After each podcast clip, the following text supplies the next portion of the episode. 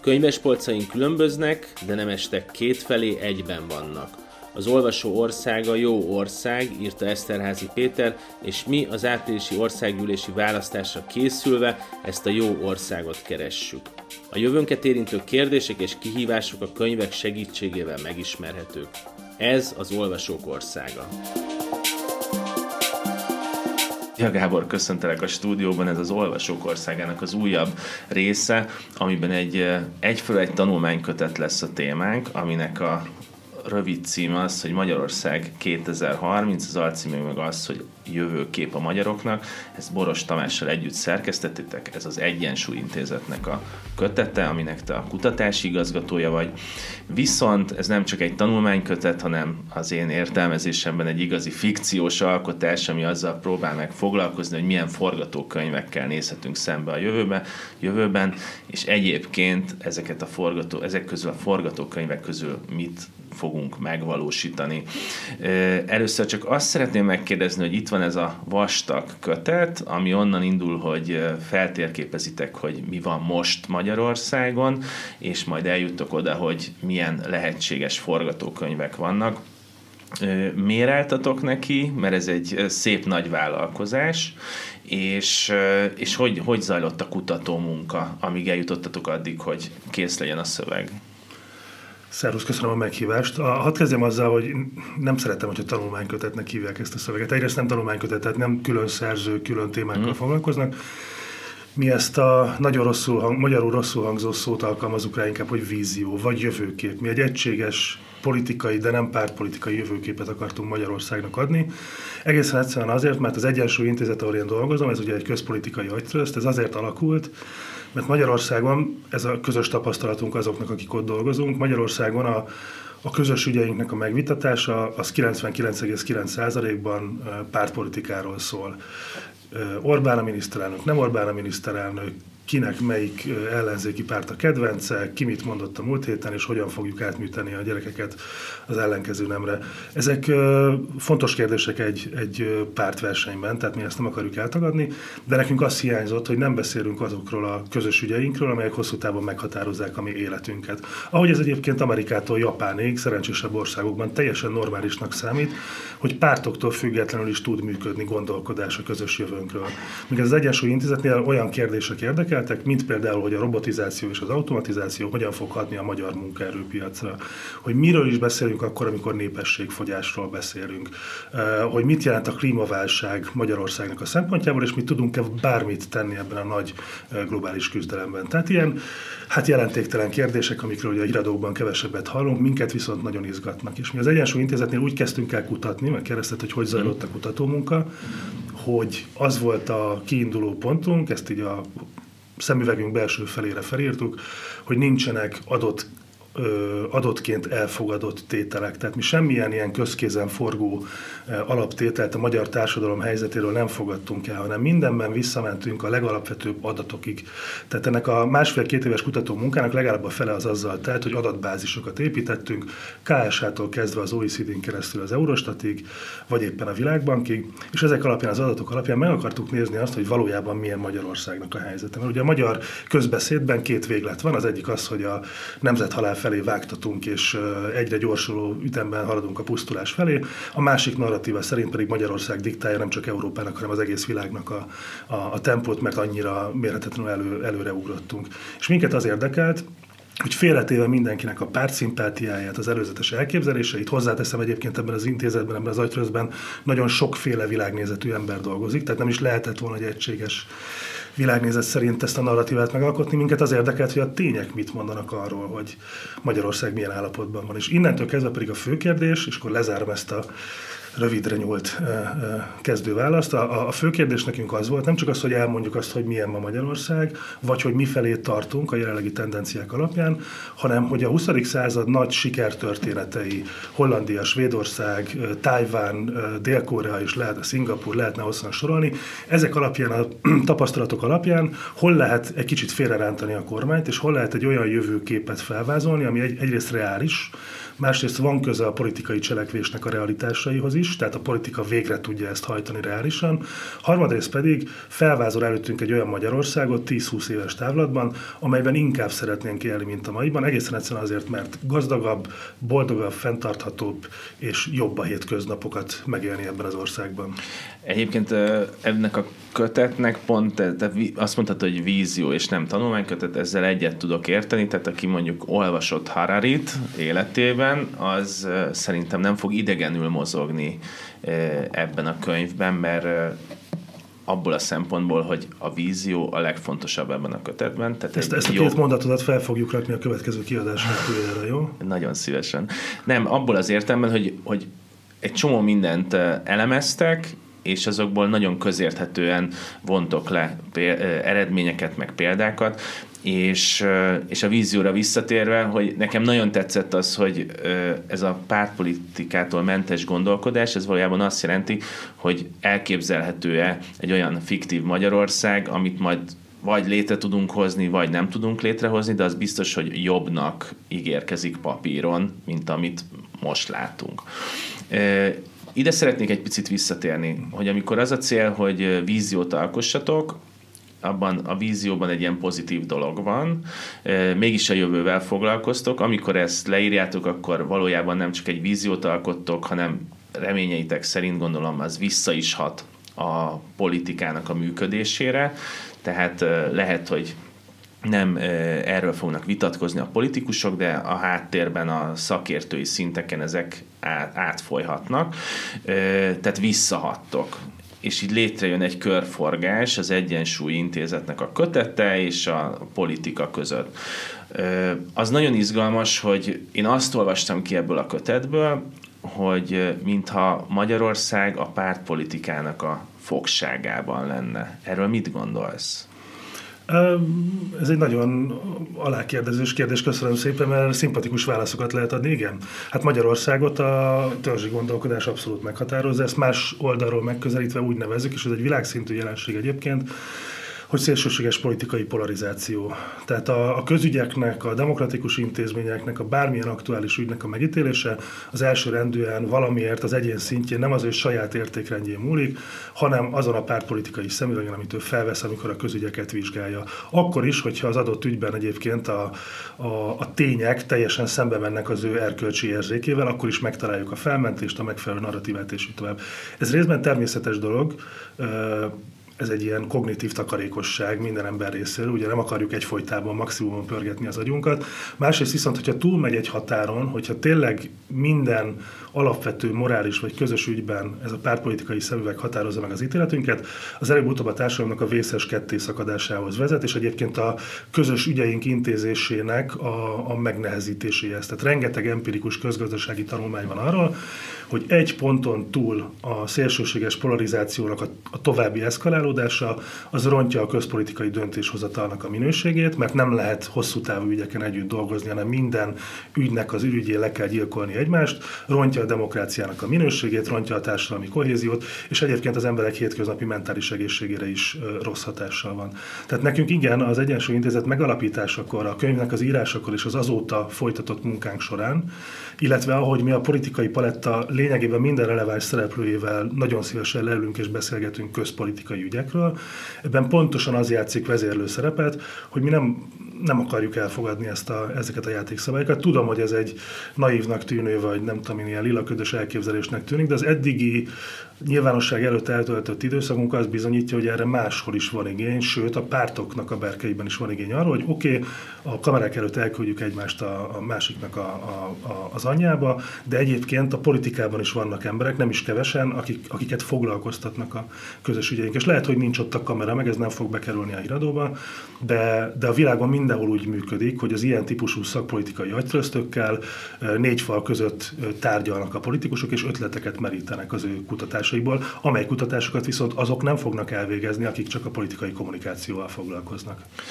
Ebből következik a megosztottságból, hogy az örök harc az nyilván az elmúlt évtizedekben az, hogy ki a jó magyar, ki a nem jó magyar, ki az, aki vindikálhatja magának azt, hogy kirakja a kokárdát, és magyar zászlóval jelenjen meg, a másik az, hogyan gondolkodik erről, tehát folyamatosan van egy ilyen kisajátítási kísérlet, hogy a különböző politikai pártok hogyan értelmezik a saját viszonyukat a nemzethez. A kötetetekben a nemzettudat egy nagyon fontos nézőpont, amiben valamiféle visszavételi kísérlet történik meg, hogy legyen ebben a nemzettudatban egy közös minimum, amit elfogadunk, és hogy nem lehet nem lehet bizonyos ponton túl ezt kisajátítani, és hogyha ezt a közös nézőpontot elfogadják a, és itt nem csak a pártokra kell gondolni, hanem az egyén szintjén is, akik bizonyos ideológiák vagy identitások mentén határozzák meg magukat, azoknak is közös nevező az, hogy ezt nem kérdőlezzük meg, hogy hogyan vagy magyar, ki, ki a magyar, hogyan kapcsolódunk a saját múltunkhoz, és mit látunk a jövőben. Egy kicsit ezt a nemzettudatot, amit, amiről írtok, egy kicsit járjuk körbe. Amikor felmértétek azt, hogy most hol tartunk ebben, akkor miért vált ez annyira hangsúlyos, hogy a nemzettudatot így kiemeljétek, és bizonyos szempontból egy ilyen fő szempontnak tekintsétek a közös nevező megtek- megítélésében? Mert nyilván az alapvető szintjét értem, de, de hogy, hogy itt tényleg azt érzem, hogy ez egy ilyen közös identitásunk kell legyen újra. Hogyha visszagondolsz a magyar történelemre, igen, tehát hogy igen, nekünk ez egy fontos központi kérdésünk volt, hogyha visszagondolsz a magyar történelemre, és ezt egyébként visszaigazolja nagyon sokféle felmérés is, azt látjuk, hogy, hogy akkor voltunk a legsikeresebbek, illetve azt érezzük a legsikeresebb időszaknak, amikor a nemzetfogalmunk, az önmagunkról alkotott elbeszélésünk, identitásunk, az egy befogadó, integráló valami volt. A reformkor a legtisztább történelmi pillanatunk gyakorlatilag senki nem mondja azt, hogy hát ez egy már a 48-49-nek az újraértékelése is zajlik, de a reformkorral kapcsolatban még konszenzus van. A reformkornak a nemzet koncepciója, tehát itt most nem egy külföldről importált valamiről beszélünk, hanem a reformkor nemzet koncepciója, amikor megszületik tulajdonképpen a magyar nemzetnek a fogalma, az nem arról szólt, hogy elsősorban, hogy kik az ellenségeink, vagy kiket kell kizárni magunk közül, kik a belső árulók, akikkel szemben meg kell határoznunk magunkat, ami egyébként a politikának egy, egy, egy, egy kedvelt felosztása, ez a mi-ők felosztás. Ezzel szemben a reformkomnak a, a, a pozitív nemzettudata az arról szólt, hogy a magyar az nem volt, hanem lesz. Hogy a magyarság, a magyar nemzet, a magyarok közössége az egy projekt, amit létre kell hozni. Széchenyitől ötvösig mindenki arról beszél, hogy hogyan lehet minél többeket beemelni a magyar nemzetnek a, a, a közösségébe, és hogyan lehet együttesen ebből az országból egy középkori ország helyett egy modern 19. akkor 19. századi országot csinálni. Tehát az a, vicces, hogy miközben mi ma természetesnek veszük, hogy a nemzet fogalmaz a kizárásról, a paranoiáról, az ostromlott erőd mentalitásról szól, vagy egy olyan fogalom, amiről nem, nem merünk beszélni, mert hát a történelmi emlékek azok, azok, azok nagyon veszélyesek. Tehát ezzel szemben igazából a magyar nemzet fogalma a születése pillanatában egy sokkal pozitívabb, sokkal inkább jövőbe mutató és sokkal integratívabb valami volt. Szerintünk nincsen más dolgunk a 21. században egy a reformkorhoz nagyon hasonlóan gyorsan változó világban, mint hogy visszatérjünk a gyökerekhez. Egy olyan nemzettudathoz, ami valahol kisiklott a történelemben, ez egy hosszú beszélgetés lenne, hogy ez hogyan történt, de, de közben a, a, a szervesen fejlődött valódi nemzettudatunk az egy ilyen nemzettudat volt, és ez nekünk két dolog miatt fontos. Az egyikről már beszéltem, nevezetesen, hogy Magyarországnak a, az elmúlt 30 éves történetén is látjuk azt, hogy a, a, a hosszú távú stratégiai tervezésnek, vagy, vagy közös ügyeknek az együttes megoldásának akadálya volt ez a végletes megosztottság. A másik az pedig egy nagyon száraz és egyszerű közgazdasági tény. Nevezetesen, hogy megint csak rengeteg tapasztalati kutatás bizonyítja azt, hogy a, a társadalomnak az összetartó ereje, a minimális közösségi érzés, a bizalom egymásban, az gazdasági erő, forintra váltható gazdasági erő. Erről mi egy külön fejezetet írtunk a könyvben, hogy nagyon sok történelmi példa mutatja azt, hogy ahol az emberek bíznak egymásban, ahol nem is feltétlenül egy nemzeti minimum van, de, de hasonlóképpen gondolkodnak arról, hogy mit jelent az ő közösségükhöz tartozni, és mondjuk a pártpolitikai hovatartozás az nem határozza meg, hogy valaki ebbe a közösségbe tartozik-e. Ezekben az országokban sokkal olajozottabban működik a gazdaság, sokkal védettebb a társadalom. Mondaná egy-két példát erre? Erre Klasszikus vizsgálatok a 80-as, 90-as években zajlottak. A Észak- és Dél-Olaszország egy nagyon jó természetes laboratórium, hiszen tudjuk, hogy az északi régiók azok, azok nagyon szélsőségesen elszakadtak, jobban élnek, mint a déli régiók, alacsonyabb a korrupció, jobb a gazdasági teljesítmény, jobbak a, a szubjektív jóléti mutatók, de minden szempontból Észak-Olaszország az jobb, miközben ugyanarról az országról beszélünk. És erre e, híres kutatók klasszikus tanulmányokban megvizsgálták, hogy ennek mi lehet az oka, és azt találták, hogy a kulcs, az egyik kulcsfogalom az az úgynevezett társadalmi tőke, ami pontosan ez, amiről beszélünk, hogy a hétköznapi érintkezésekben az emberek egyrészt bíznak egymásban, másrészt képesek együttműködni közös célokért. Ez azt is jelenti másik oldalról, hogy az emberek nem várják meg, hogy a politika mondja meg nekik, hogy mi legyen az a közös cél, hanem felismerik aktív állampolgárokként maguk körül, hogy, hogy miért szeretnének tenni, és ezt adott esetben a saját politikai közösségükkel szemben is képviselik ezeket az érdekeket. Észak-Olaszországban a középkortól kezdve történelmi okokból kifolyólag a civil szervezkedés, az egymás iránti bizalom, a kooperációs minták, tehát hogy hogyan álljanak össze emberek egy közös célért, ezek sokkal mélyebbre nyúltak vissza, mint Dél-Olaszországban, amelyik egy más történelmi utat tudott bejárni, és ez hosszú távon egy fantasztikus kettészakadást tudott eredményezni. De hogyha olyan, olyan országokat vizsgálsz, fejlett és általában irigyelt országokat, mint az északi országok, skandináv államok. Ott azt látod, hogy például a svédségnek, a svéd nemzettudatnak nem az az integráns eleme, hogy mennyire utálják a, nem tudom én, a norvégokat, mert van ilyen is egyébként, ezt tudjuk a popkulturális alkotásokból, hanem a svéd nemzettudat egyik legfontosabb büszkeségi eleme az az, hogy mi egy olyan nemzet vagyunk, amelyik, amelyiknek példaadó szociális rendszere van. Mi egy olyan nemzet vagyunk, ahol a szolidaritás az a világon az egyik legerősebb. Tehát az, hogy én svéd vagyok, az ilyen mondatokban határozódik meg, ahelyett, hogy arról beszélnék, hogy én ahhoz a nemzethez tartozom, amelyiket a történelme során egyfolytában leigáztak, elárultak, hátba szúrtak, én nem tudom micsoda. Ezek mind-mind érthető, tehát a negatív nemzettudat is egy érthető, szervesen kifejlődött valami, tehát történelmi hagyományunkban e, gyökerezik, de mi azt gondoljuk, hogy a közbeszéddel, a politikai elit, a kulturális elit, a gazdasági elit cselekedeteivel és, és, és diskurzusaival befolyásolni lehet ezeket a mintákat. Tehát a, a sérelmi önképre, az áldozati identitásra rájátszik-e például a politika, politika, vagy a politika azt választja, hogy nem beszél a közösségi elvekről és a nemzetről, mert tart tőle, ez egy kockázatos terep, vagy pedig a politika azt mondja, mint a reformkorban, hogy mi adunk egy elbeszélést arról, hogy mit jelent magyarnak lenni. Magyarnak lenni azt jelenti, hogy mi itt vagyunk egy kis erőforrásokban szegény, természeti erőforrásokban szegény országként, akik szeretnénk ugrani egyet a kategóriánkból előre Európa élvonalához, és ezt három lépésen fog, keresztül fogjuk elérni. Ugye mi három ilyen lépést adunk a, a könyvben, de ez lehet nyolc lépés, öt lépés, nem tudom mi, csak ezek a közös célok hiányoznak. Ha visszaemlékszel, te még elég, hozzám elég öreg vagy ahhoz, hogy emlékezzél arra, hogy a 90-es években volt egyébként ilyen célunk, kettő is.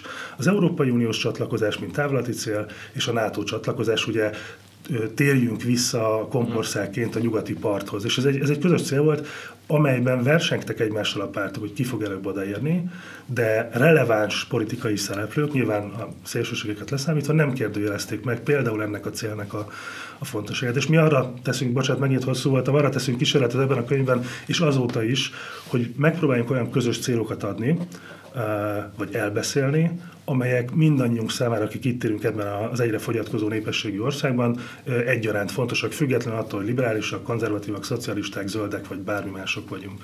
Igen, de itt kell visszacsatolnunk ahhoz, hogy a, a pártpolitika az megköveteli a választóktól, hogy identitást válasszanak, és amikor ezt megteszik, akkor ezt olyan kommunikációs akciók mentén teszik, amikkel őket folyamatosan bombázzák, és ennek a, azt, hogy egy párt hogyan határozza meg magát, az mindig egy-egy nagy történet. Más a története a Fidesznek, más a története a DK-nak, a Momentumnak, és mindegyik valahogy egyébként kialakítja a viszonyát ahhoz, hogy mit gondol a nemzetről nyilván azok, akik hatalmi pozícióban vannak, azok tudnak ebben az elbeszélésben olyan szempontból különbséget tenni, hogy mondjuk számukra fontosabb a rendszerváltás, mint 56, vagy 48, vagy a második világháború.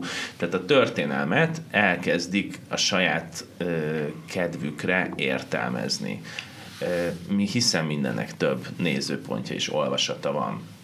És ebben egyszer csak a történelmi tények, ami úgy, tehát vagyis hát a történelem meg a kultúra, az mind ezt a nemzettudatot építik, és azt a viszonyunkat építik, hogy mi most 2022-ben hogy viszonyulunk uh, ahhoz, hogy milyen magyarnak lenni.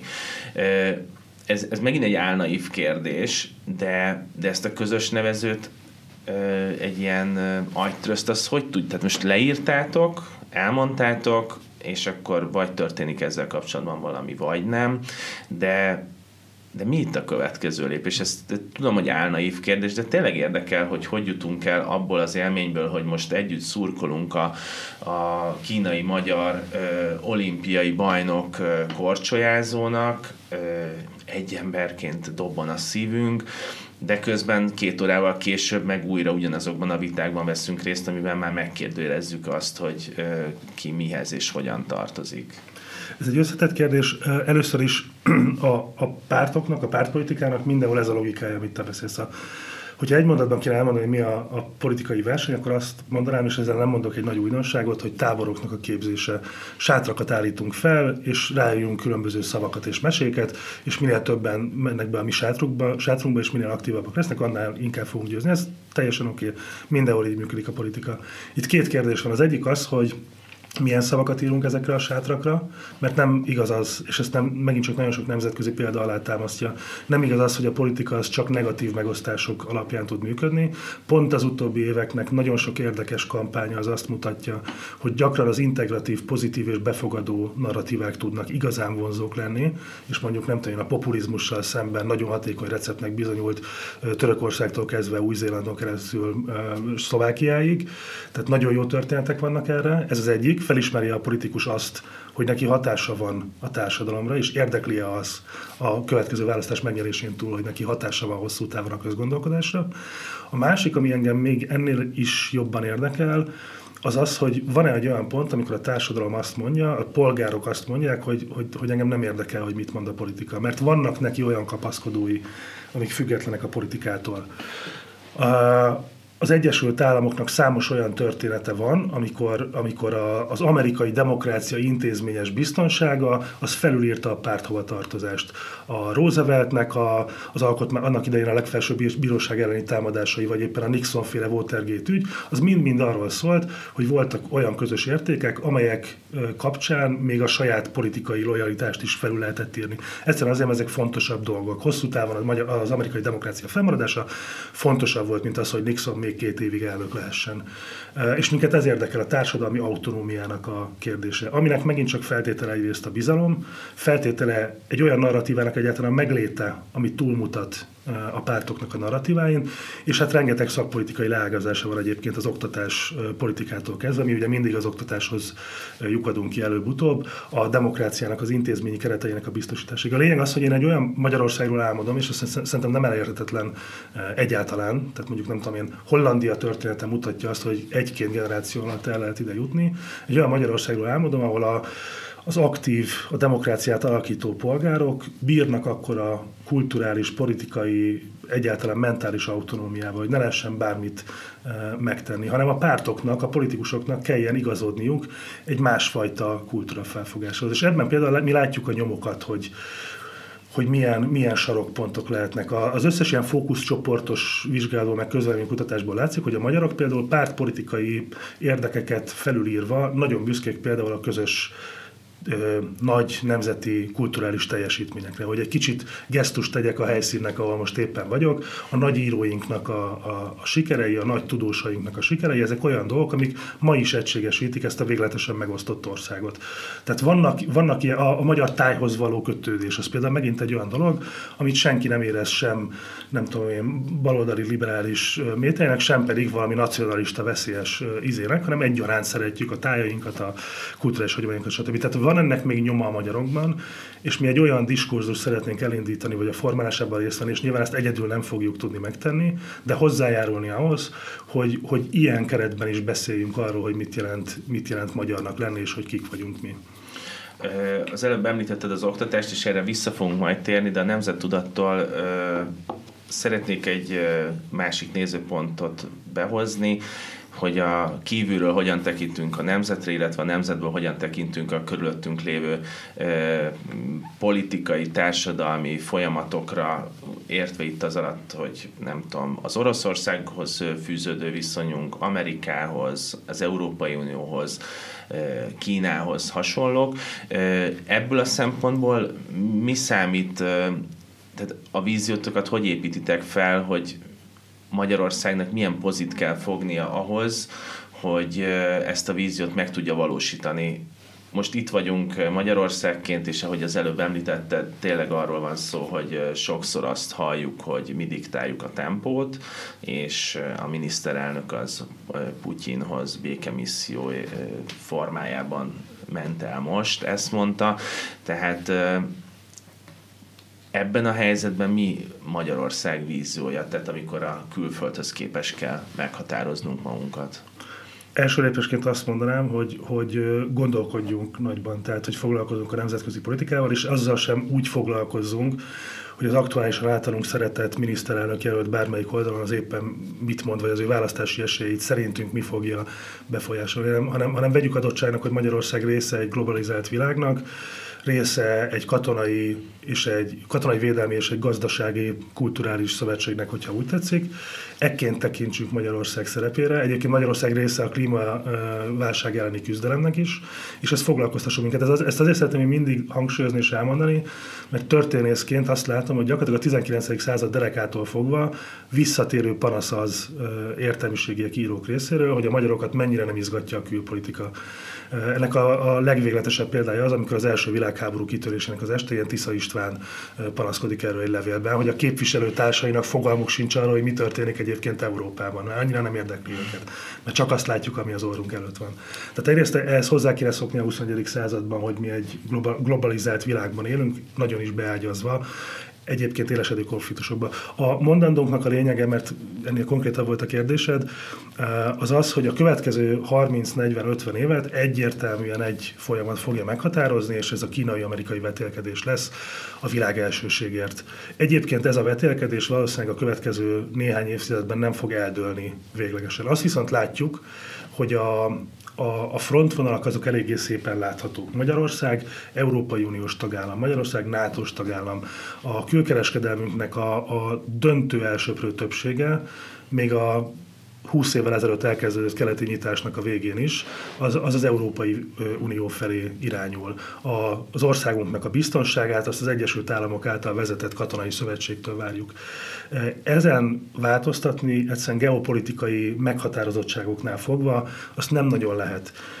Viszont azt is látjuk, hogy ez a vetélkedés az Egyesült Államok és Kína között, ez egyre kiélezetté válik, és annak a fajta hintapolitikának, aminek egyébként a magyar történelemben, mint tudjuk, sok-sok száz éves hagyományai vannak, tehát ez még, a, még egy régi Eszterházig visszamenőleg egyébként végigkövethető, ez a tudatos hintapolitika, mint kelet és nyugat kapuján mind, mind a két felé jobban kell lennünk a, a nagyhatalmakkal, ennek valószínűleg vége fog szakadni.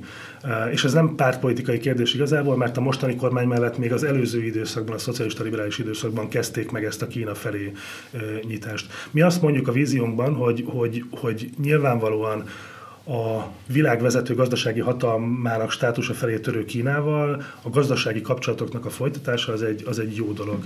De ez nem vezethet oda, hogy megkérdőjelezi a nyugati politikai, katonai és kulturális szövetséghez való tartozásunkat. És amikor keleti nyitásról beszélünk, talán ez, ez igazán a novum abban, amit mi mondunk, akkor igazából nem csak Kína jöhet itt szóba. Vannak olyan országok kelet, illetve dél-kelet-ázsiában, amelyek egyébként a mi szövetségi rendszerünkhöz elkötelezettek politikailag, és egy majdani esetleges, Isten ne adja konfliktusban egyértelműen például a mi oldalunkon állnának. És szerintünk Magyarországnak, és ez például lehet lehetne egy nemzeti konszenzus, arra kellene fordítani a figyelmét, hogy olyan térségekben találjunk új kereskedelmi partnereket, új politikai szövetségeseket, amely térségben egyébként nem a mi, most nagyon csúnyán mondom és kiélezve, de ellenségeink találhatók. Mert vannak keleten, dél-kelet-ázsiában, Dél-Koreától kezdve Szingapuron át, egyébként Indiáig olyan ázsiai államok, amelyek, amelyek a mi oldalunkon állnak, és egyébként nagyon nagy kiaknázatlan piacaik vannak.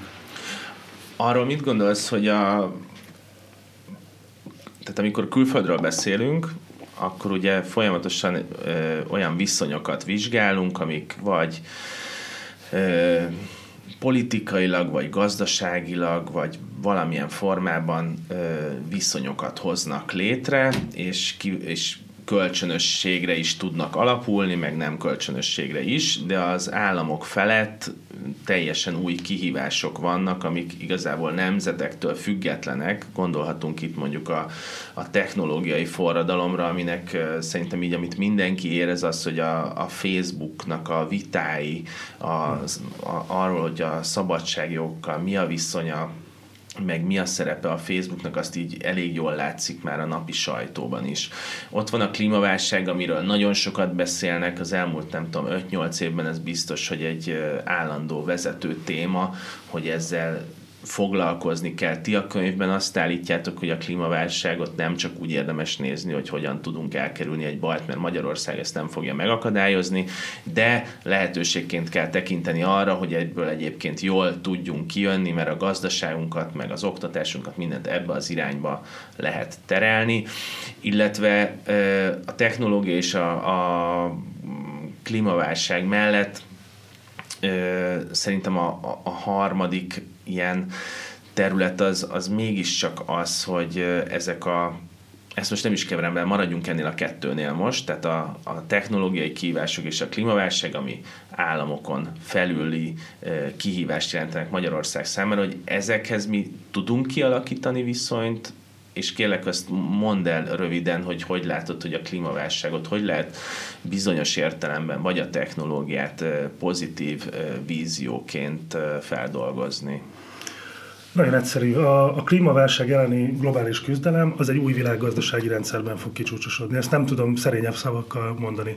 Hogyha visszagondolunk a korábbi nagy technológiai, gazdasági forradalmakra, gondoljunk csak az ipari forradalomra, vagy a 20. században az információs forradalomra, azt látjuk, hogy, hogy az ilyen nagy trendekből egyes országok győztesként kerülnek ki, egyes országok pedig vesztesként.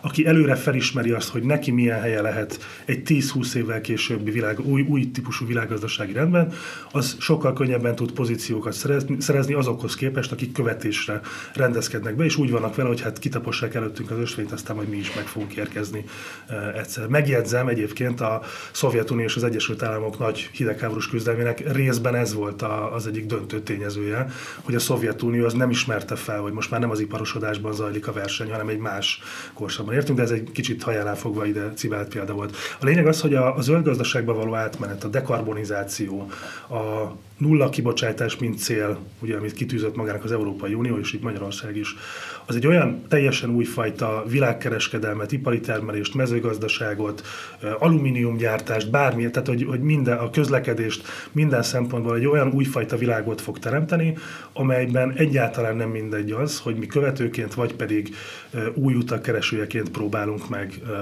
elérkezni ebbe a jövőbe. Itt van egy olyan érdekes paradoxon, hogy Magyarország, és ez meghatározza egyébként nagyjából az elmúlt 30 év kormányainak a hozzáállását a kérdéshez, Magyarország egy eléggé alacsony kibocsátású ország. Hogyha Magyarország holnap eltűnne a föld színéről, azt nem nagyon érezné meg a klímaharc. 0,15%-ért vagyunk a világ összkibocsátásából felelősek. Tehát igazából a mi hozzáadott értékünk az viszonylag kevés tud lenni. Viszont ehhez képest a klímaválságnak a ránk gyakorolt hatásai azok tetemesek lesznek. Mi leszünk az egyik legnagyobb vesztese a klímaválságnak a vízügytől kezdve a komplet magyar régióknak az elpusztásodásáig, és egyébként odáig, hogy, hogy vannak olyan komplet iparágaink, amelyeket alapjaiban kell újra gondolni eh, ebben a bizonyos dekarbonizált jövőben. És mi azt gondoljuk, hogyha Magyarország ebben nem követő, nem mindig azt nézi, hogy hogy lehet a legkisebb erőfeszítéssel a lehető legtovább el tengeri lengeni a mostani gazdasági rendben, akkor sokkal jobb esélyünk van arra, hogy, hogy új helyet találjunk magunknak ebben a bizonyos zöld jövőben. Ezt ma nem lehet megmondani, hogy mi lesz ez a jövő, de gondoljunk arra, hogy mondjuk Finnország az hogyan tudott első lépésként az oktatásnak a megszervezésén keresztül, második lépésként pedig az informatikán keresztül bejutni a világnak az élvonalába. Az a Finnország, hangsúlyozom most, amelyiket még a 60-as években is úgy emlegették, mint a skandináv fekete ló, aki hiába van ott a egyre gazdagabbá váló skandináv országok között, maga még mindig egy ilyen elmaradott, elmaradott agrárország a Szovjetuniónak az árnyékában. És egyébként Észtországot is lehetne még ebben a, itt példaként említeni. Azért Azért említem őket példaként, mert Észtország mondjuk annak idején nem úgy futott neki a jövőnek, hogy tudta azt, hogy 30 év múlva majd ő digitális nagyhatalomként lesz, vagy válik vonzóvá a, a külföld számára, és így fog elhúzni egyébként Magyarország mellett az egyfőre jutó GDP-ben, hanem azt ismerték fel, hogy valami változik, az biztos, hogy alkalmazkodó késznek kell lenni. Az is biztos, hogy a szomszédban ott van a Szovjetunió, miközben nekünk nincsenek nagy természeti erőforrásaink, mit lehet csinálni? Az emberekbe fektessünk bele, mert az emberek lesznek azok, akik, hogyha kellően képzettek, kellően egészségesek, kellően rugalmasak és megújulni készek, akkor ők fogják tudni azt felfedezni időben, hogy hova kell Észtországnak, merre kell tartania, és akkor ők rátettek egy nagy tétet az informatikai forradalomra, és ezt nagyon jól tették. Itt akkor maradjunk az észteknél egy pillanatra, mert szerintem tényleg egy nagyon erős példa, hogy hogyan álltak át erre a digitális jövőre. Ott el tudod mondani azt, hogy mik voltak a főbb lépések? Tehát, hogy a politika, a pártpolitika, az hogyan tudta azt az akaratot véghez vinni, hogy, hogy a végeredmény az, hogy tényleg vezető külföldi hírek között szerepel, amikor valami észt digitális startup, vagy ahhoz kapcsolódó dolog berobban. Nagyon sokat beszélnek arról, hogy ezt az észt példát nekünk meg kéne értenünk és követnünk kéne. Tehát ők a gyakorlatban mit csináltak jól, hogy ott le lehetne fordítani ezt a víziót arra, hogy a gyakorlatban mi történt? Itt volt egy, egy olyan előnyük, ami egy hátrányból indult, nevezetesen, hogy Észtország az, az ugye akkor szakadt ki a Szovjetuniónak a, a csábos öleléséből, és igazából, ha visszaemlékszel a 90-es évek elején, ez nem volt egy lefutott játszma, vagy nem lehetett biztosra tudni, hogy a Szovjetunió az hogyan fog egyszer, hogyan fogja összeszedni magát és feltámadni. Ugye 91-ben fog majd megszűnni egyáltalán a Szovjetunió. És az észtek, a finnek, a lengyelek a mai napig úgy tekintenek egyébként Oroszországra, mint egy potenciális veszélyforrásra, ami meghatározza egyrészt a nyugati szövetségi rendszerhez való elköteleződésüket, másrészt pedig egy olyan közös félelmet képez, amelyel szemben lehetséges közös gondolkodás, közös stratégia alkotás. Az észteknek azt kellett megtanálniuk, hogy hogyan tudnak egyrészt helyet találni abban az új világban, ahova ők nagyon szerettek volna bejutni, a nyugati szövetségi rendszer, Európai Unió és így tovább, NATO. Másrészt pedig azt kellett felmérniük, hogy nekik hogy ők miből tudnak építkezni. Észtországnak aztán tényleg semmilyen nem volt ekkoriban, tehát nekik az, amit nekünk már a fejünkbe súlykolnak évtizedek óta, nekik az egy saját kényszerű felismerés volt, hogy az ember, úgynevezett emberi erőforrások vagy humán tőke az, amiből ők tudnak építkezni. Most in, innentől kezdve, ami egy észt történelmi sajátosság, jön a dolognak az általánosan hasznosítható része. És itt megint csak ki lehet tágítani a kört egyébként Szingapurtól kezdve Finnországon keresztül, Észtország és így tovább. Nevezetesen hogy ezt az utat ők úgy találták, meg, úgy, úgy találták meg, hogy komolyan vették azt, hogy az emberi erőforrásokba be kell ruházni. Ami pénzük volt, az gyakorlatilag oktatásra költötték, és egyébként digitális készségek fejlesztésére költötték.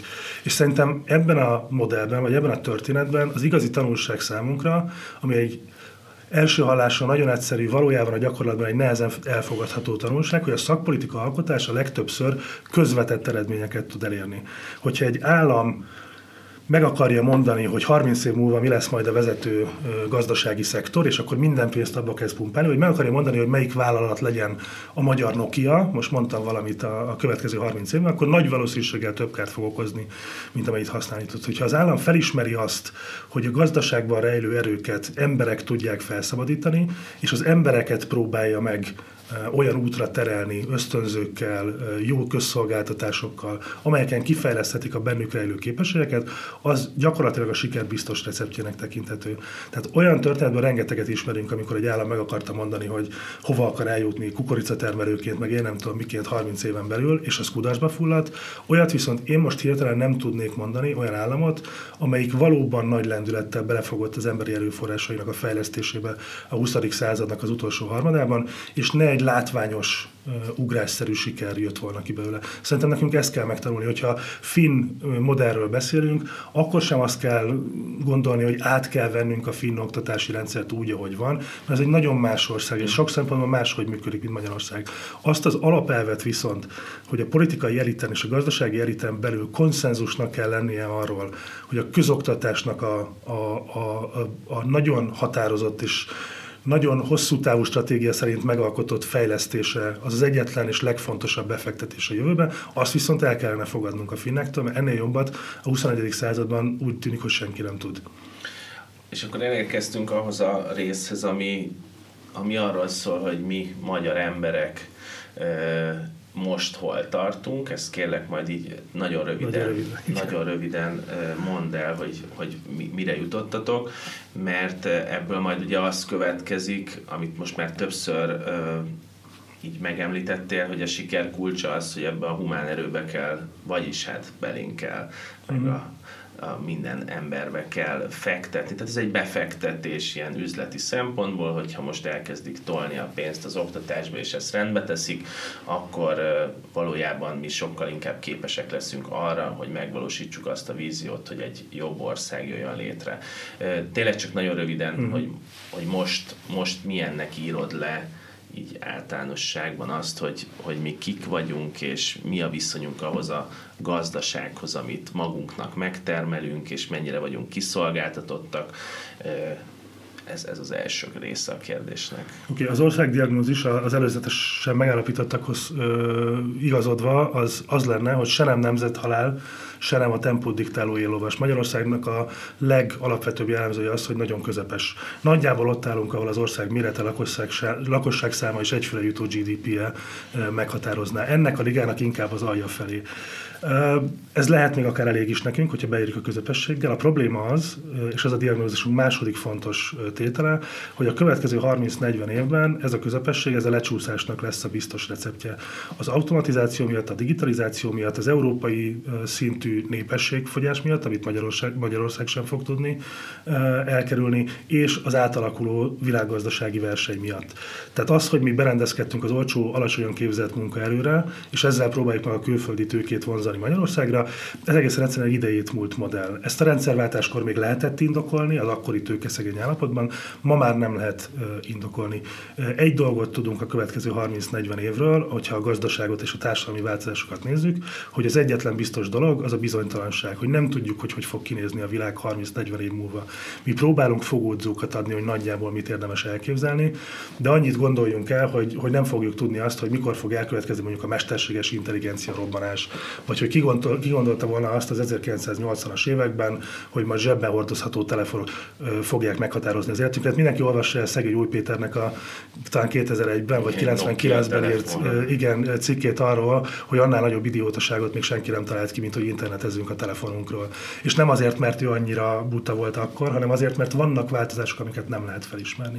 Na most egy ilyen, ilyen jövőre, a bizonytalanságra egyféleképpen lehet felkészülni, hogyha alkalmazkodó, kész, tanulni képes, megváltozni képes embereket nevelünk. Hogyha nem az a koncepciónk, hogy az olcsó munkaerő majd ide vonza a külföldi tőkét, és majd alacsony hozzáadott értékű munkák fogják pörgetni a GDP-t, hanem el, elkezdünk merni abban gondolkodni, hogy Magyarország Észtországhoz, Finnországhoz, Szingapurhoz hasonlóan megtalálja a helyét egy nagyon gyorsan változó világgazdasági környezetben, méghozzá azáltal, hogy jól képzett embereket bocsájt ki a munkaerőpiacra, akik magas hozzáadott értékű munkákat képesek végezni, és képesek megtanulni olyan munka feladatokat, amelyek ma még nem léteznek, de 20 év múlva már ezek lesznek a mai könyvelők, ügyvédek, sportújságírók és hasonlók helyett, pláne gyári szalag mellett dolgozó munkások helyett. Egy ilyen folyamatnak az elindítása és és, és addig a pontig eljutni, hogy ez működjön, tehát le, hogy érezni lehessen az oktatáson, hogy ez megváltozott, és most már más ö, diákokat enged ki a rendszer magából, az, az mekkora folyamat? Milyen hosszú folyamat? Most hagyjuk a, a pénzügyi részét, mert ugye ennek soha nem szoktak uh, igazából erről beszélni, és engem nem is ez a része izgat, hanem hogy hogy kell elképzelni egy oktatási reformot, amikor arról beszélünk, hogy ugye ez a, a párt vagy a választások során ez úgy jelent meg, hogy a Momentum azt mondta, hogy a finn iskolai modellt kell átvenni, de igazából arról se derült ki semmi, hogy pontosan az mit jelent, de hogy ez egy mekkora folyamat, ez nem csak arról szól gondolom, hogy több pénzt kell adni a pedagógusoknak, hanem ez sokkal mélyebb uh-huh. átírását jelenti a rendszernek. Mi a, a könyv megírása óta nagyjából most már lassan tíz úgynevezett szakpolitikai háttértanulmányt és javaslatcsomagot dolgoztunk ki, mint egy karácsonyfára erre a könyvre felfüggesztjük a konkrét szakpolitikai beavatkozási területeket. Az e- egyik első és kulcsfontosságú anyagunk az az közoktatásnak a megreformálása lett volna, és ott hat nagy probléma terület közül a béremelés az az egyik terület, és nem feltétlenül a legfontosabb, de egy alapvető fontosságú terület, mert nagyon jól mondod, ez egy komplex probléma. Hogyha lenne most másfél-két óránk, akkor elmondanám, hogy, hogy mit kellene csinálni az oktatással, mert egyébként, egyébként, egyébként jól látható, és gyakorlatilag szakmai konszenzus van abban, hogy mit kellene csinálni. Az eredeti kérdésedre a válasz az, hogy nyilvánvalóan a tej, az, az igazi kiteljesedéséhez kellene nagyjából egy generáció, amíg, amíg, amíg a, azok a tanárok megjelennek, azok a diákok elhagyják az iskolapatokat, stb. De látjuk azt például Lengyelországnak a példáján, látjuk azt például Észtországnak a példáján, hogy az első látványos eredmények azok egy-két éven belül meg tudnak születni. Ma a magyar oktatási rendszer, hogyha nagyon röviden akarnám elmondani, akkor nem csak azért diszfunkcionális, mert sok reformot nem hajtottunk végre, hanem azért is, mert nagyon sok energiánkat visszafogjuk öngyilkos módon. Nem hagyjuk azt, hogy a tanárok, a pedagógusok úgy dolgozhassanak, ahogy azt megtanulták. Nagyon sokan egyébként nagyon jól megtanulták az egyetemen, mert adminisztrációra, a központtal való levelezésre és ehhez hasonlókra kell fordítaniuk az idejüket, miközben nagyon kicsi a szabadságuk arra, hogy taníthassanak. Ez például egy probléma. Nekünk az oktatási javaslatcsomagunknak a, a, a fő jelszava az az, hogy mindenki csinálja azt, ami az ő feladata. Ne az állam akarja mikromenedzselni a pedagógiai munkát, hanem fenntartóként kimeneti célokat szabjuk meg az oktatásnak. Ezeket a kimeneti célokat támogassa egy nagyon nagy adatbázisnak a, az, a folyamatos értékelésének a segítségével, tehát az informatika ebben is tud segíteni egyébként, hogy ahol probléma van, ott be tudjon avatkozni az állam. Egyébként pedig, és akkor leviszem a hangsúlyt, a pedagógusok hadd tegyék a dolgokat, amit megtanultak az egyetemen. Remélhetőleg egyébként a egyre inkább fejlődő pedagógus képzésben nekünk erre is van javaslatunk. Amikor 2030, mondjuk 2030-ban beszélgetünk, tegyük fel, és, és meg kéne határoznunk azt, hogy akkor egy egy diák, aki leérettségizik, az hogyan jön ki az a, a, közép, a közoktatásból, tehát milyen képességekkel kell rendelkeznie, és mire kell felkészülnie, mm. azt be tudnál nekem mutatni? Tehát, hogy hogy, nézni, hogy néz ki 2030-ban egy 18 Abszolút. éves érettségizett? Igen, ment, hogy, hogy én hogy képzelem, azt be tudom mutatni. Történészként mondom, akinek nagyon fontosak az évszámok, hogy nem kell tudnia, hogy Drakón Arkon, aki egyébként nem létezett, mikor volt Arkon, 621, ugye ez az első évszám, amit megtanulunk az ókori történelemből. Ezt nem kell neki tudni, ezt meg tudja nézni az interneten. Egy diák 2030-ban, aki ott hagyja az iskolát, mindenek előtt és elsősorban legyen autonóm gondolkodású, tudjon gondolkodni. Ez nem kis dolog, nem egy magától értetődő dolog, legyen képes önállóan gondolkodni, ne azt várjuk el tőle, hogy visszaböfögje, amit beletöltöttek a fejébe. Legyenek nagyon fejlett digitális készségei. Harmadik helyen, de nem sokkal lemaradva az van, hogy tudjon tanulni, folyamatosan képezni magát. Ne úgy képzelje el az oktatás és a munka ciklikusságát, hogy ki, ki megy az iskolapadból, és aztán azt fogja dolgozni, amit megtanult. Ez nem így van a 21. században, ezt a fiatalok nagy részt ma is tudják, de erre készítsük fel őket. Legyen közösségi lény, tehát értse azt, hogy mit jelent társadalomban létezni, hogy a jogok és a felelősségek hogyan oszolnak meg, hogy az ő döntéseinek következményeik vannak, a önmagára nézve is, és a közösség tagjaira nézve is, és tanítsuk meg az iskolában arra, hogy mit jelent a másikkal egyet nem érteni, mit jelent vitatkozni, mit jelent közös célokért szövetkezni, mit jelent konfliktusokat, békés konfliktusokat vállalni, elfogadni azt, hogy néha ő marad alul, máskor pedig majd neki lesz esélye arra, hogy a véleményét érvényre juttathassa. Tehát egy dinamikus, autonóm és érett gondolkodású diákot képzelek el, akitől a legutolsó, vagy legutolsó helyen várjuk el azt, hogy a Hammurapi törvényeit fel tudja sorolni eh, ilyen lexikonszerűen. Ezeket mind-mind meg tudja nézni ma a telefonján. 10-20 év múlva valószínűleg már a, a, nem tudom én, az ember internet interfészen a saját gondolkodásában meg fogja tudni nézni. Ja, és beszéljen nyelveket lehetőleg. A, ugye hát ez, ez tényleg a skifi kategória volt, amit most elmeséltél nekünk, de majd 2030-ban számon kérünk. A, amikről beszélsz, abban van egy nagyon fontos kérdés szerintem, hogy hogy mi az államnak a szerepe. Egy erős államot kell elképzelni, aki ezeket végig tudja vinni ezeket a koncepciókat. Egy olyan értelemben ö, gyengébb államra van szükség, aki sokkal nagyobb teret ad a civil szférának, itt a pedagógusokat emlegetted, amit most így igazából 2022-ben a pedagógus sztrájkok között így el se tudunk képzelni a központosításban. Tehát, hogy, hogy a trendek azok mit mutatnak, hogy milyen típusú államra van szüksége a, a népnek? Van nálunk egy nagyon szép hamis dilemma a 90-es évek óta, ez a nem is mondom, hogy kinek a nevéhez kötöm, mi arról szeretünk vitatkozni nagyon nagyokat, hogy kis állam kell-e vagy nagy állam, mm. ami egy álkérdés, érvénytelen kérdés. Látjuk azt, hogy a világban vannak nagyon sikeres és nagyon sikertelen kisméretű államok, nagyon sikeres és sikertelen nagyméretű államok. A valódi kérdés, és ezt igazából a szakirodalom már nagyjából 30 éve pontosan tudja, az nem az államnak a mérete, hanem az államnak a kapacitása. Nevezetesen az, hogy legyen egy akár egy nagyon aktívan újraelosztó, akár egy önkorlátozó állam, azokat a szakpolitikai feladatokat, amelyeket magára vállal és amelyeket fontosnak tart, azokat hatékonyan végre tudja elhajtani a skandináv államok a legnagyobb újraelosztó államok egyébként, miközben a gazdaságot hagyják működni. Tehát a gazdasági, szabadsági indexek azok általában ott a legmagasabbak. Tehát egy nagyon szabad gazdaság tud működni, egy egyébként szolidáris és a társadalmi szövettel foglalkozó jóléti államban.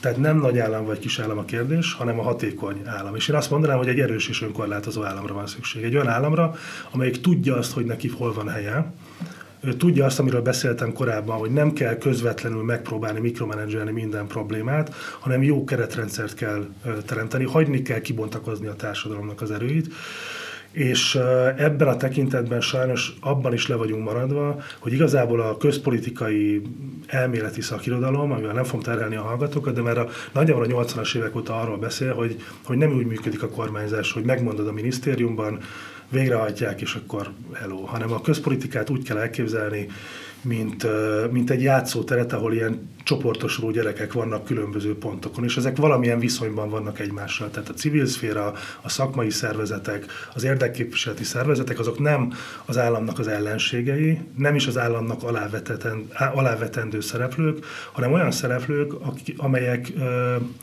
csökkenteni tudják az államra nehezedő terheket is, mert információkat tudnak bevinni a rendszerbe, mert érintetti szempontokat tudnak bevinni a rendszerbe, miközben tiszteletben tartják azt, hogy egy jó indulatúnak feltételezett állam egyébként a lehető legjobb szakpolitikai döntéseket fogják hozni. A lényeg az, hogy hálózatos szakpolitika alkotásban kellene elkezdenünk gondolkodni, nem valamilyen anarchikus ideákat kergetve, hanem egyszerűen azért, mert egy költséghatékonyabb és hatékonyabb kormányzási modellről van szó, amelyik a világ sikeresebb részein bevált, csak ez kell egy politikai bátorság, hogy merjünk támaszkodni a társadalomnak a termékeny erőire.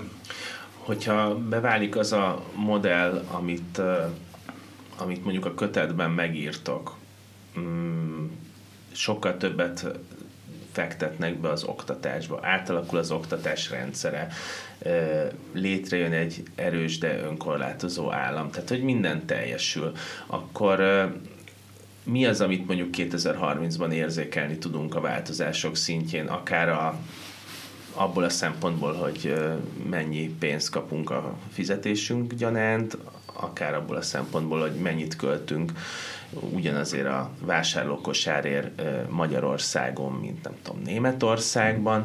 Tehát, hogy mi az, amit egy ilyen 10, most már csak 8 éves időintervallumban így, így érzékelhetünk majd. Vannak olyan változások, mi ilyenekre is próbálunk javaslatokat tenni, amik már egy-két éven belül érezhetőek. Hogyha hogyha nem is az, hogyha rám bíznák a teljhatalmat, mert azt én nem szeretném, de hogyha ki tudna alakulni ez az egészséges viszony a politika általában és a, az ilyen típusú jóindulatú szakpolitika alkotási javaslatok között, akkor én azt gondolom, hogy tíz éven belül nagyon érezhető változások lennének a gazdasági növekedésnek a tekintetében, az egészségi állapotunknak a tekintetében. És ez egy nehezebben megfogható dolog, de szerintem nagyon, nekem meggyőződésem, hogy nagyon fontos dolog, hogy a, a mentális állapotunk tekintetében ma és nem csak ma, tehát ez nem kormányfüggő, hanem az utóbbi egy-két évtizedben igazából Magyarországon én nem látom azt, hogy el tudja hinni a magyar ember, hogy lehet jobb hogy nagyon ambiciózus célokat elé tudnak kitűzni. Hogyha választási kampány van, akkor elhiszem a jelöltemnek, mert el akarom vinni, de igazából senki nem hisz benne. Megelégszünk azzal, hogy ne legyen rosszabb, mint amilyen tegnap volt. És szerintem el lehetne indítani egy olyan folyamatot, és ezt megint csak lehet látni más országokban, hogy elhiggyük azt, hogy hogy el lehet jutni 5-10 éven belül egy érezhetően jobb állapotig, ahol többet keresünk, tovább élünk, egészségesebben élünk, és mondjuk a nyugdíjas kort betöltve nem leszünk ágyhoz kötve még 16 évig, hanem utazgathatunk a, a világban. Nem leszünk soha uh, Szingapur, vagy Dubaj, vagy nem tudom micsoda, tehát ezt senki ne higgye el, ne is akarja ezt, viszont tudunk ugrani egy kategóriát a jövedelemnek a szempontjából. Láttunk példákat arra, hogy ebből az úgynevezett közepes jövedelmi csapdából ilyen típusú hosszú távú befektetéseknek a segítségével ki lehet törni, és ez az nagyon határozottan érezhető a mindennapjainkon. Utolsó kérdés gyanánt Filipov Gábor olvasót szeretném megszólítani, hogy szeretsz-e skifit, illetve jövőben mutató regényeket olvasni? Megszállottan amikor ezeket olvasod, ezeket a történeteket, akkor mik a legizgalmasabb dolgok a számodra ezekben? Nekem a legizgalmasabb dolgok azok, amikor egy jó szerző képes arra, hogy egy nagyon a valóságtól elrugaszkodott fiktív környezetben reprodukálni tudja a társadalomnak a valós működését. Egyrészt az egyénnek a lelki motivációit és az egyén működését, másrészt a nagy társadalmi folyamatok, illetve a politika logikáját tudja reprodukálni. Ilyen szempontból, hogyha lehet konkrét címet mondani, nem, nem mostanában olvastam, de nekem egy nagyon mélyen megérintett az a, az a könyvben erősen túlírt trilógiáról van szó, szóval ez a háromtest trilógia, ki sem merem mondani a szerzőnek a, a nevét, te talán el tudod mondani. Én sem tudom kimondani a nevét, majd ez, erre szokták azt mondani a podcastekben, hogy majd leírjuk a, amelyik, a leírásban. Amelyik, amelyik egy tényleg nagyon túlírt környezetben a, az életünket alapvetően érintő működési elvekről ír, amit most nem fogok lelőni poénként. Egy nagyon vastag, nagyon ijesztő, de elképesztően izgalmas és sodró regényről van szó. Ezt azért kérdezem, mert hogy amikor én ilyen típusú könyveket olvasok, akkor mindig észre szoktam venni magamon azt, hogy azért szeretem éppen olvasni, mert annyira izgalmas a vízió, amit felkínál, és kialakul egy viszony hozzá, vagy pedig annyira disztópikus az a világ, amit leír, hogy nyilván szeretném elkerülni, de nagyon határozottan szoktam ezeket érezni, de ugye általában a jövőnkkel szeretünk a legtöbbet foglalkozni, és, és az utolsó kérdés az az, hogy amikor fikciót olvasol, jövőbe mutató fikciót, akkor, és benne vagy olvasóként, akkor el tudod hinni azt, hogy azok megvalósulnak, azok a világok, vagy nem? Hát attól függ, hogy jól van-e megírva. De a legjobbakat szerintem, szerintem el lehet inni. És amiről te beszélsz, azt szerintem nincs távol attól, amit, amit, amit én mondok. A disztópiától való rettegés és a pozitív jövőképnek a megérintő ereje, az mind abból fakad, hogyha egy szerző képes a saját világunk működési logikáját kiterjeszteni a képzelet világára, mert akkor tudunk félni attól, hogy eljuthatunk a szolgálólány meséjének a világába, vagy tudunk reménykedni abban, hogy az Asimov, nem tudom, ilyen alapítvány sorozatának a végén egy ilyen kozmikus boldog egyesülésbe juthatunk el a, a természettel és a világegyetemmel. Köszönöm szépen, hogy itt voltál velünk, és beszélhettünk a könyvről, aminek még egyszer az a cím, hogy Magyarország 2030 jövőkép a magyaroknak. Én nagyon várom, hogy 2030-ban találkozzunk, és akkor megnézzük, hogy hol tartunk. Akkor ugyanitt.